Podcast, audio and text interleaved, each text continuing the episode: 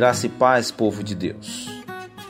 Mateus capítulo nove, versículo dezoito em diante diz: Falava ele ainda quando um dos dirigentes da sinagoga chegou, ajoelhou-se diante dele e disse: Minha filha acaba de morrer. Vem e impõe a tua mão sobre ela e ela viverá. Jesus levantou-se e foi com ele e também os seus discípulos. Nisso, uma mulher que havia doze anos vinha sofrendo de hemorragia, chegou por trás dele e tocou na borda do seu manto, pois dizia a si mesma: se eu tão somente tocar em seu manto, ficarei curada. Voltando-se, Jesus a viu e disse: Ânimo, filha, a sua fé a curou. E desde aquele instante a mulher ficou curada. Quando ele chegou à casa do dirigente da sinagoga e viu os flautistas e a multidão agitada, disse: Saiam, a menina não está morta, mas dorme. Todos começaram a rir dele. Depois que a multidão se afastou, ele entrou e tomou a menina pela mão e ela se levantou. A notícia deste acontecimento espalhou-se por toda aquela região.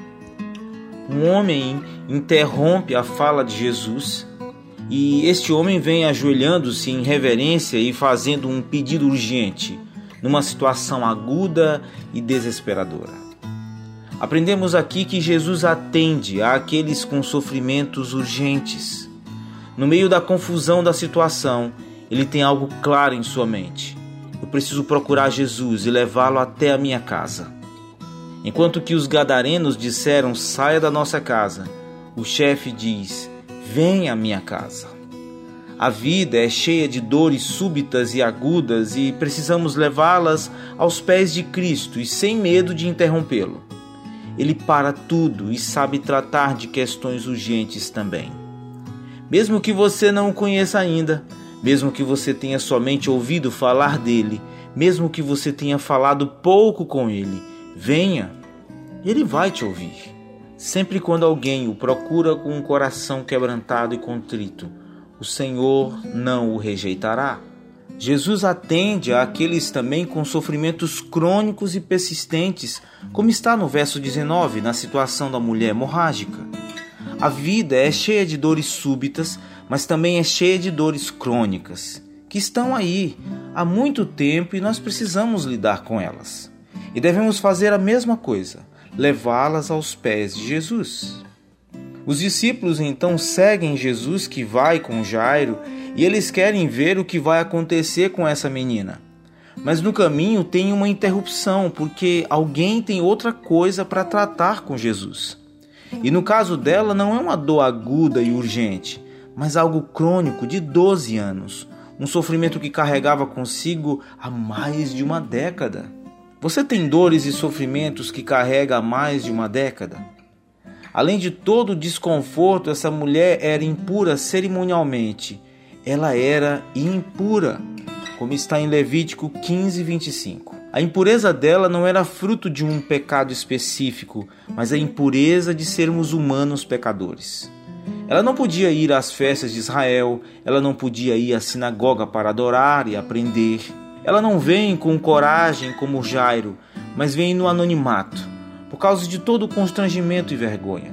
Ela vê Jesus passando, ela sabe do que ele tem feito e pensa: eu vou tocar na roupa deste homem e eu vou ficar curada. Jesus vai mostrar para ela algo maior do que a superstição. Jesus, ele vê além das nossas questões de saúde, ele vê o problema da nossa rebelião e oferece relacionamento salvador. Jesus a percebe, ele anota, ele quer falar com ela. Ele dá salvação e ânimo para a alma e ao mesmo tempo a cura e alívio físico para ela. Ele escuta a situação desse chefe, ele se interessa, ele se dispõe. Ele não é como os reis dessa terra, em que você precisa de um peixe, você precisa de uma influência, alguém que o conheça para poder ser seu intermediário, para que ele possa te ouvir e, quem sabe, atender o seu pedido. Jesus não é assim. Jesus mostra que com ele ela tem acesso, de que ele não vai ficar impuro por estar com ela, mas que ela vai ser limpa de todas as formas ao se relacionar com ele, que com ele ela tem vida.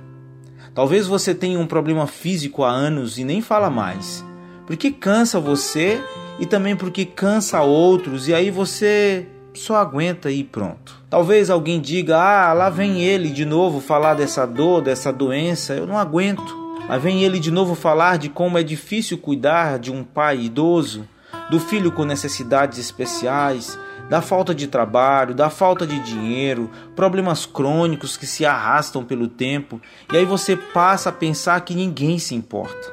As pessoas se importam mais com aquilo que é agudo, urgente, e aí mandam mensagens no WhatsApp, fazem vaquinha para fazer aquele treinamento para ajudar aquela família.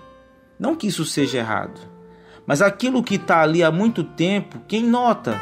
Quem se importa? Ele nota. Ele se importa, Ele vê. Bom ânimo, filhos. Jesus se importa. Ele se importa com as coisas urgentes, com as coisas agudas e inflamadas, e também com os sofrimentos crônicos de muito tempo. Então nós vamos continuar nessa história amanhã e ver que o Senhor em seu tempo vai lidar com o mal e com os resultados do mal nesse mundo. Um bom dia de mais aproximação com Cristo, de mais relacionamento com Ele. Um bom dia na paz de Jesus. Quando é semelhante sou do Pai, levo minhas cargas, levo minhas dores, minhas cicatrizes mostram bem o quanto me feri, me machuquei. Mas Deus, com seu amor me ergueu, com amor me acolheu e de beijos me cobriu. Porque o que Deus vê em mim é a beleza de, de Jesus, é a pureza que Ele tem, é a bondade que dele vem. Porque o que Deus vê em mim não é o que de fato sou, mas é o que a cruz provou, que posso ser naquele que me